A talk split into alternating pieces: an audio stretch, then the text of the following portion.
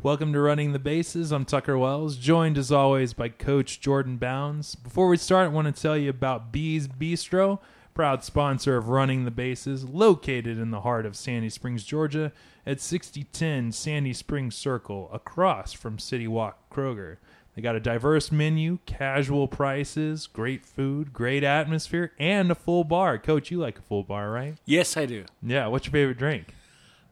Depends on what I'm eating. Oh, what about if it's just a cocktail night? If it's just a cocktail, I'm going to be with whiskey. Yep, they got plenty of that. But I'll drink a martini any day. Yeah. I'll drink what's there. Well, they got a full bar with a fine wine selection and a few beers on draft. So there you go. Go check them out in Atlanta, the home of Running the Bases. Coach, how are you? Good, sir? Pretty good. All right. Here we are. We're almost into October. Can't wait. Looking forward to it. So tonight we are doing a special show about the history of broadcasting in baseball. Baseball is one of the first endeavors ever to be put on radio or television. And as it is the national pastime and has provided really a narrative on our times throughout the late 19th, 20th, and now 21st century, it is the broadcasters of baseball that narrated the great game that entrenched it in the minds of so many fans across the country. So, Coach, I think we got to start and end and can, you know, do a whole show just on Vin Scully. The best, wouldn't you say? He's certainly the best today. Certainly the best of the last X amount of years. I don't know if Red Barber introduced so much to announcing, had such a prominent influence on even on America's acceptance of Jackie Robinson and the breaking of the color barrier. I'm not ready to say that Vin Scully is the greatest announcer of all time, but he's certainly the most polished and the best today. I also know how important the announcer is to communities. As important and as great as Vin Scully is, he's Marty Brenneman is the most important man alive to the shut-in Cincinnati Red fan, and Harry Kalas was for the Phillies, and Ernie Harwell for the Tigers, and Harry Caray for several teams. Most notably the Cubs, though. I mean, let's be honest. But that was in the television era, so we'll let that slide. I don't know that that's true. Mm-hmm. But okay. Yeah, but yeah, no, I continue.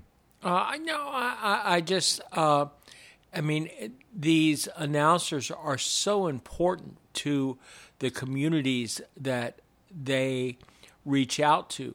I mean, here, I doubt there are very few people in America that even know who Ernie Johnson is outside of the Atlanta Braves network and everything, but he was tremendously important to so many people here. And there are people like that in every community, every major league community that gets, and even a lot of those that just get the covered. All right. And I want to make certain I talked about this. As you know, I was a teacher for 33 years. It's difficult for me to say who was the most intelligent student I had. You and I both know one that I put in the short list. But there is no doubt that the greatest writer that I ever had as an English teacher attributes a lot of her writing ability to listening to Jack Buck with her father when she was a small child living in Arkansas, listening to him describe slides into second base and the poetic element that is inherent in baseball. This made her see things. It gave her imagery. It gave her verbal imagery. And I know when I had this student into 10th grade, I used to take her papers and shove them in front of my senior AP class and say, look, this is a 10th grader writing this crap. Where are you? And she, and I don't know that it was Jack Buck or how much of it was a daughter sitting with her father and listening to something that they shared. But whatever it was, this girl of the thousands of students I taught was the best writer I ever had. Yeah. Well, obviously baseball was at the forefront of radio, and radio is how we romanticize baseball. And there's good reason for that, because a baseball game, and we touched on this in our segment about the art of baseball and baseball as an art, but it lends itself to truly live action poetry. The being able to eloquently describe the actions that are happening, the background of the players, the stops and starts of the game just lent itself to radio. In the golden age of radio before television, baseball was, it was a story being told. And you look at Jack Buck and what he did for that franchise. You look at what announcers do, not just to really enshrine the game and give it the narrative of its place in Americana and what really defines a big deal of this country's history, at least culturally speaking, but what certain announcers do for their franchises. Jack Buck was on KMOX, which was and still is a super radio station. That's not the technical term, but it's 50,000 watt radio station. Yeah, but that's why there's Cardinal fans everywhere in the Southeast and Midwest. My father was a Cardinals fan before the Braves had a franchise, because he could listen to Cardinals games. So it's really an amazing thing. And then it goes from radio straight into television. Something that I'm very proud of as a Braves fan here in Atlanta is the Ted Turner's vision to putting the Braves on TBS and making TBS a satellite station so that you could watch a Braves game any time of the year, any time it's in season, anywhere in the country. It's really an amazing thing that, WTBS and then WGN a few years later pioneered. And you look at television today. Television today is all about these cable networks that feature, SEC Network in college, the YES Network for the Yankees, NESN. It all comes from broadcasting baseball. So. But yeah, I wish I listened to Jack Buck when I was growing up. I would have written better papers, but I had Skip Carey. So there you go. Well, all right.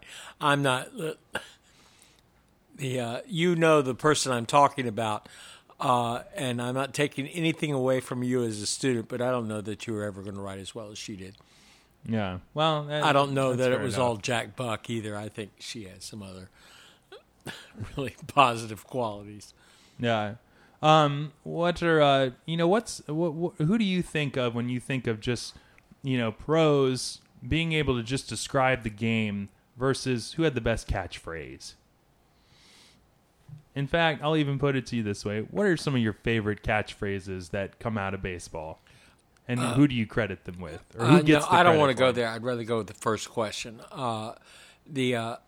All of the catchphrases, you go to Red Barber's Can of Corn, Ducks on the Pond, all of these Southern phrases that he's bringing to New York as part of the vernacular. It was really, I believe, the beginning of kind of bringing a national language to are bringing baseball as part of the national vernacular. This continued with Ernie Harwell when Branch Rickey hires him or trades for him to the Atlanta Crackers to come up and be an announcer for, I think, the Dodgers, and it might have been the Cardinals. All right, as far as the catchphrases. Harry Caray's "Holy Cow," and I don't know that there's a catchphrase that I actually I know it's not Milo Hamilton's Holy Toledo. I'll say that. But I don't know that I have a catchphrase that I particularly like. I mean, look at ESPN, which has tried to really, I don't know, they prostituted the whole idea of a catchphrase and with booyah and all of this sort of, I mean, you know, whatever it was for home runs and stuff. I think too much has been made out of the catchphrase. As far as announcers go, the having Red Barber be a rural Southerner come up and communicate with urban New York in the 30s and 40s, what a tremendous thing this was, you heard all of this. I mean, when you listen to Ernie Harwell do a game, and I don't know how I got to listen to Ernie Harwell several times, but it was like listening to somebody in your living room give a running commentary. It was so smooth. A lot of Vin Scully in that, but it was conversational. There are. Along that kind of Vin Scully line, you have the Marty Brennemans and the John Millers today that have that kind of comfort zone that makes you feel they're part of the community. Hey, I'll give you, locally, I'm not a big Don Sutton fan, but Don Sutton feels like he's part of the community. And he knows that Doris Tidwell is sick at home and she hadn't been able to get to the grocery store, but she's still going to listen to the Braves games and hope she's feeling better. You're like, yeah, Don, I do too. I mean, and that, all of that kind of, to me, kind of stems from the early Red Barber, Vin Scully games of the Brooklyn Dodgers. Yeah, and baseball games on the radio is... By the way, I think I got way off your question. No, it makes sense. I mean, I admire the catchphrase guys because, that's kind of, I don't know, that's just fun. It's fun to imitate as well, to be able to say, holy cow, amongst a bunch of friends or whatever. But the greatest catchphrase, Hawks, you can put it on the board, yes! Yeah, I mean, that's awesome because...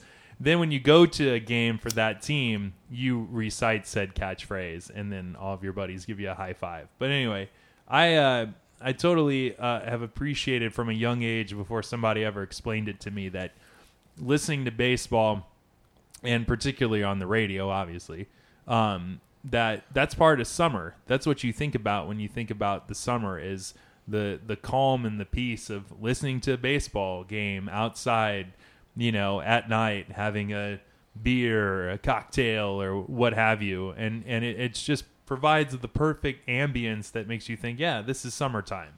You know what must have been great, and I don't know, nor do you, but they talk about in the 50s in New York, and you walk down a street, and New York was much more of a walking city in the 50s.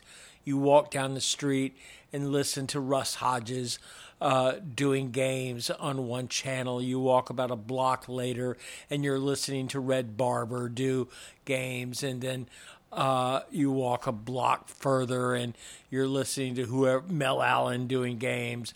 And those were the voices of those teams, the voices. They were the voices of a nation. I mean, Mel Allen. I don't know how many the movie tone newsreels that used to precede all movies that you used to see, but whenever they would get to sports, it would be Mel Allen doing, and he was the voice of This Week in Baseball until he transferred to the television side of it. But anyway, keep going. Oh, I don't have anything to say. I don't know where I was going with that. How great it was. Yeah, that must have been like to go from, to have all three of those voices in your city. How great that must have been. Yeah, and it's also just the perfect marriage of the fact that baseball's every night, and every day with with the exception of the off day every week or so. But, you know, it's not like... Way of life. Way of life. And there's... You're not going to get that same conversational tone out of, I think, any of the other major pro sports in the country right now, and in North America, because it's not nearly as poetic. I mean, I mean, if I asked just the most casual fan, name 5 great baseball calls, it'd probably be easily done. Name 5 great football calls on the radio. I couldn't think of one. Football has always been much more of a television sport. I mean, it came around later. Yeah, but even, you know, it's been around for, you know, a good 90 plus years now. You know, and can you think of, even on television, like when you think of... I can. The Immaculate Reception by Franco Harris. I can... What's that call? How did that call sound? Whoa. No, I'm not going to do that. But see, that's the thing, is that you can't do that, but you can instantly rattle off, you know... The Giants win the pennant! The Giants win the pennant! Yeah, I can't believe what I just saw. Go crazy, folks. Go crazy. Yeah. You know, even here in Atlanta, you know, Braves win, Braves win, Braves win. Yeah, I just find it hard to think of that in any other sport, and that's part of what makes baseball so great. So with television... You get a nationwide exposure to certain of the greats, certainly with the World Series in particular. When you were growing up watching the World Series, what was your favorite play-by-play / color combination? Well, the World Series, you got it. I mean, I grew up, my first real awareness of Major League Baseball and stuff. I'm living in North Carolina and South Carolina, which do not have, neither has a Major League team. And I grew up watching the Game of the Week with Pee Wee Reese and Dizzy Dean. That was, you know, and by the 7th inning, after Diz had mispronounced every player's name on both teams, and the game was 7-1 and out of reach because the Yankees were always on that game and killing somebody. And Diz was singing the Wabash Cannonball, and Pee Wee Reese was trying to bring him back to the game. Diz probably had a few too many at that point. That was my introduction to baseball. But when you got to the World Series, it was Kurt Gowdy doing all of these things. And Kurt Gowdy had this kind of Bostonian flair that even though he sounded more or less urban, I should say, he still had this kind of Boston... we're smarter than everybody else, assholes, kind of attitude about things. Yeah. Well, you know, I sadly, most of my life watching the World Series has been Jack Buck and Tim McCarver. You know, it's so much better when baseball guys call national games. Tim McCarver was a baseball guy. Yeah, well, he's kind of the exception to that, perhaps. But you know, when they would bring Jack Buck to call the World Series, that made it great. Joe Buck, on the other hand, calling the World Series, not so great. We all like homers because they appear to be more honest. They may not be. They may just be expressing what we would like to be true, but. To someone who is trying to be neutral, they're not nearly as much fun. And that's true in any sport. You look at your, I mean, how can I say? All right, Larry Munson. If you're watching a Georgia Bulldogs game, there's nobody you want more announcing that game than Larry Munson. Was he that good of an announcer? Probably not. And the same thing is true in baseball. You want your boy doing the game. You want your boy saying, you know... he may not be the best guy, but he's our guy. There you go. There you go. Yeah. Well, my point... You want somebody saying, calling him Chipper, not Larry. Yeah, I guess my point is... Mad Dog, you know. Well, that's absolutely right. I guess my feeling on it is that I always loved watching national games where there's a true baseball announcer calling it and not just a general sports announcer. You know, I think that trend that's been happening in the last 20 years has kind of watered it down because, you know, when Jack Buck called the 91 World Series on television, he's not our guy, but how great was it? You know? Okay, now, wait a minute. The only person I can think of like that is Joe Buck, who does football games as well. Tim McCarver is a baseball announcer. Yeah, well, he's a baseball color guy. Tim's not that good, you know. No, he's not. Unfortunately, they're not. You know, and Joe Garagiola wasn't that good either, and he's the only person in the Hall of Fame twice. Joe Morgan, not so great either, but John Miller, his co partner for all those national ESPN games, awesome. John Miller's smooth. He is a smooth operator. Doing a national thing is totally different than being your homer. Your homer is like such a different thing. Well, yeah. Now, there are guys like Sciambi who probably are better as a national announcer than they are as a homer. But those are far and few between. I would assume, I don't know, Costas is probably that way. He might be a great Cardinal announcer. Yeah, he probably would be. I don't know. Too many years, though, I think, for him now being the national guy. Right. He's probably had to, you know, it's like Smoltz. I love it when Smoltz is on a Braves telecast, but when he's doing MLB Network, he's way more diplomatic. And he's not that good. No. But he's really not. When he was on the Braves for that first year or so of retirement. He's such a doofus. But he's our doofus. There you go. You know, I mean, come on. There you go. During the same time, San Francisco, but he's our Barry Bonds. There you go, but he's our doofus. I'd much rather have our doofus than our steroid king. Yeah. So what do you think about baseball now? I mean, the trend now, the money coming from these cable contracts is just outrageous, really. But, you know, how do you feel about the state of television baseball now? Do you like that you can watch the, you know, Tampa Bay Devil Rays anywhere in theory? And, you know, do you think... Sure. Yeah. I mean, you know, I mean, you know, it hasn't hurt baseball attendance. We have found that it has helped attendance. I would credit baseball on television as really helping ballparks.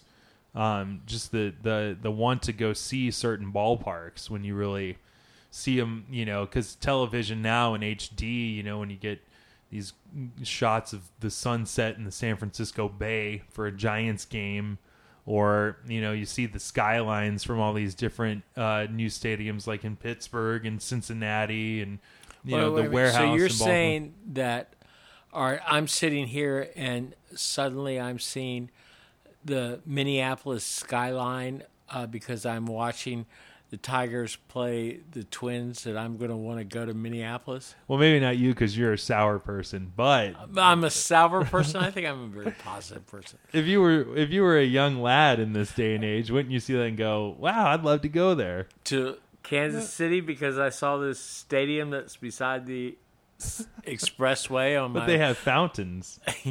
Yeah. And so television makes baseball stadiums look great. Unfortunately, the truth is television has slowed down the game.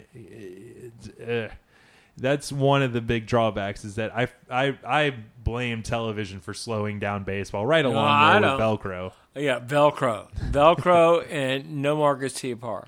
Yeah, but I would have to think the vanity comes in that if that pitcher is holding his stance on the mound, he knows that the camera's got the close-up, and, you know, there has to be that vanity going through their mind. With some, not many. Yeah.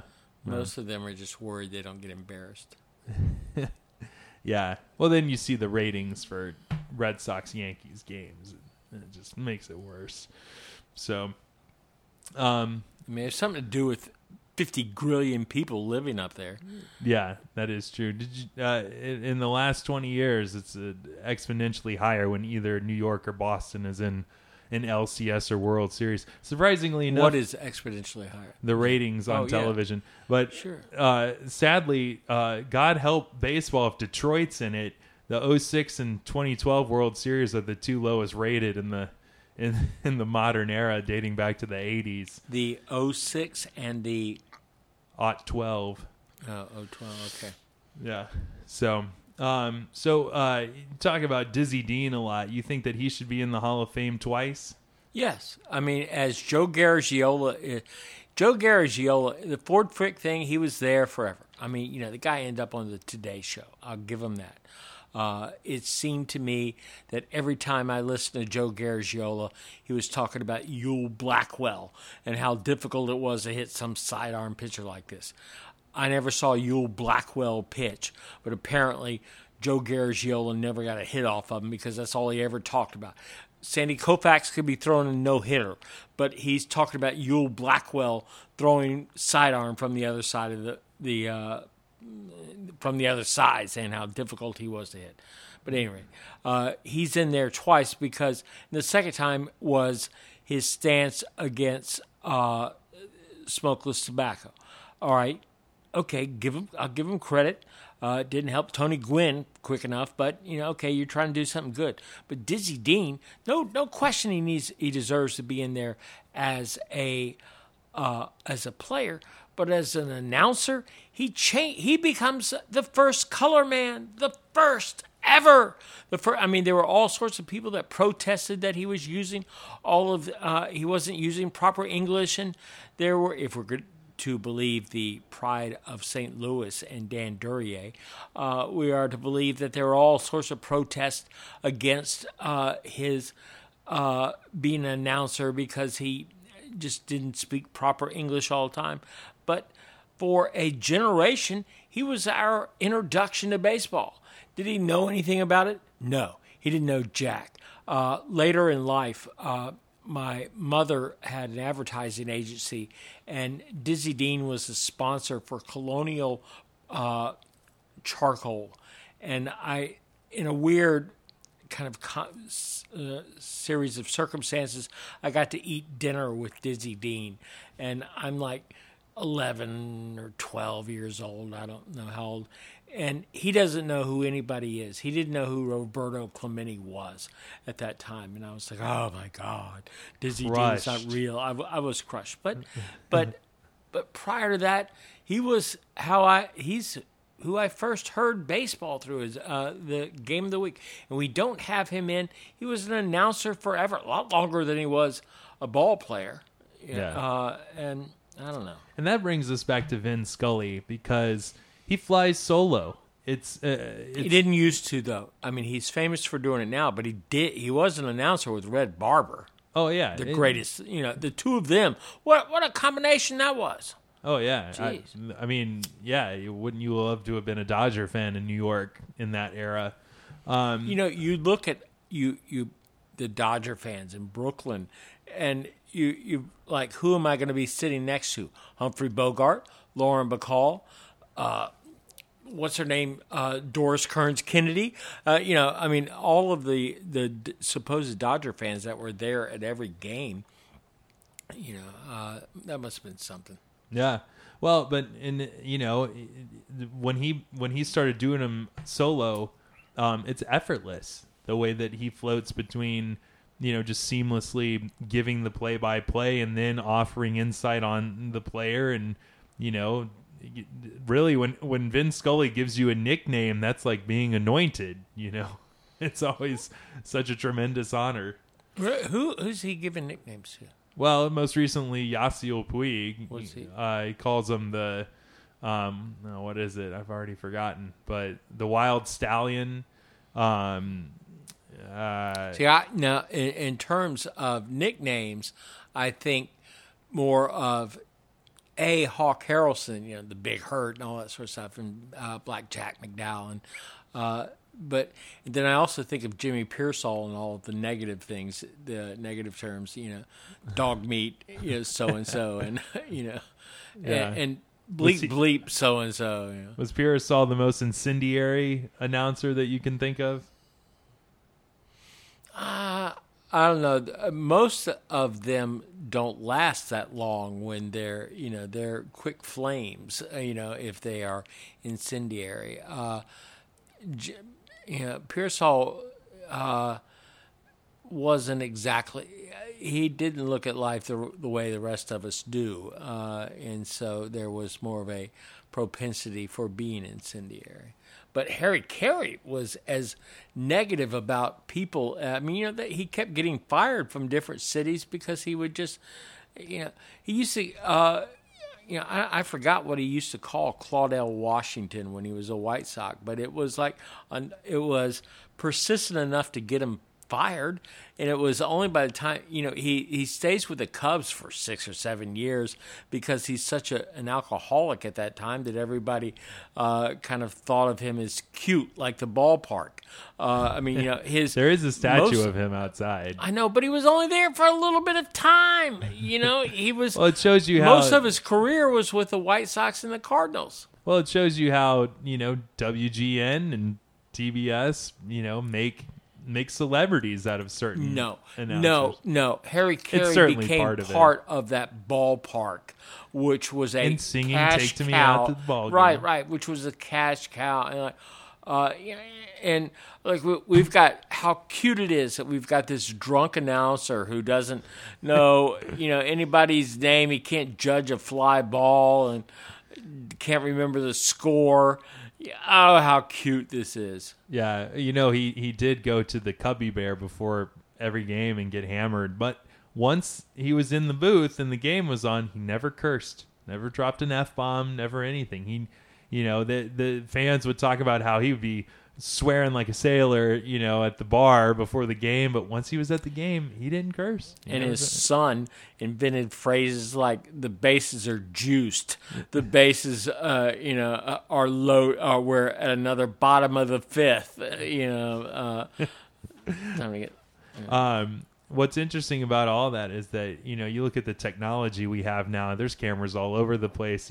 Fox invented a catcher cam when they first started broadcasting games in the mid-90s, but the very first Major League Baseball game, it was Red Barber calling a doubleheader. And wait a minute. The very first baseball game? Major League Baseball game broadcast on television. Okay. That's different. Yeah, well, thank you for catching that so I can specify. But the first game that was broadcast on television, Major League, was Red Barber, and he had two cameras. There was one behind home plate, and there was one on him. No monitor. So he would just have to look and do his best judgment of where the camera was pointed and make the call based on which light was on.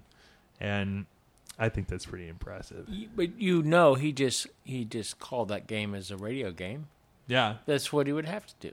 I don't, how impressive do you think the whole Ronald Reagan stuff was, where the guy's getting there's some guy getting a wiretap of the game and is announcing it as though he's watching it live and making sound effects and things in the studio. And we're going to make that guy a president. Well, he did. For doing nothing but going through a series of lies for years. Nothing. His whole life was a lie. But okay, go ahead. I'm sorry. We're talking about famous announcers. There probably isn't a more famous baseball announcer than Ronald Reagan. More famous, I would say so. I can't think of one. Yeah, and more noteworthy. Anyway, so if you... and he refused to go to a ball game. He just wanted to do it from the studio. Who's your... your personal favorite of our hometown Braves right now? Who you like listening to the most right now? Yeah, radio or television. What's his name? Who does it with Don Sutton? Jim Powell? Yeah, Jim Powell. I like him. Jim Powell's good. I'm a fan of Lemke. I like hearing the Limmer call it. Because, again, he's a doofus, but he's our doofus. And he's gotten better. He's gotten better. He sounds... He's bringing in better insight. I'll give you he's gotten better. Yeah, no doubt about that. He has gotten better. All right. But I'll still take Jim Powell. I always liked Joe Simpson. But my son pointed out to me first a couple of years ago that he seems to have gotten kind of bitter about things. He and Don Sutton both sound pretty bitter. That's why you like him so much, because you're so bitter. Well, so. Yeah, maybe it's just a product of being an old, grizzled old fart, I see it the same way. Except I don't feel like I see things the same way. Don Sutton, I'll never like, because I saw him throw too many games. He just beat us left and right. I hated him. Then in those days, I took it personally. The Dodgers gave him a bobblehead night when he was there calling a Braves game a year ago. I'm okay with that. And it was a Dodger Sutton bobblehead. It should be. He's a Hall of Fame pitcher from the Dodgers. I mean, he pitched with some other teams, but yeah, absolutely. Well, Coach, this has been great, as they always are. Thank you all for listening. Be sure to check us out on Facebook and on iTunes, and download it on SoundCloud, and leave us your comments and feedback as to what you'd like to hear us discuss on Running the Bases. Coming into third, this has been Tucker Wells and Coach Bounds. Coach, thank you very much. Thank you, Tucker. All right, have a good night. Good night.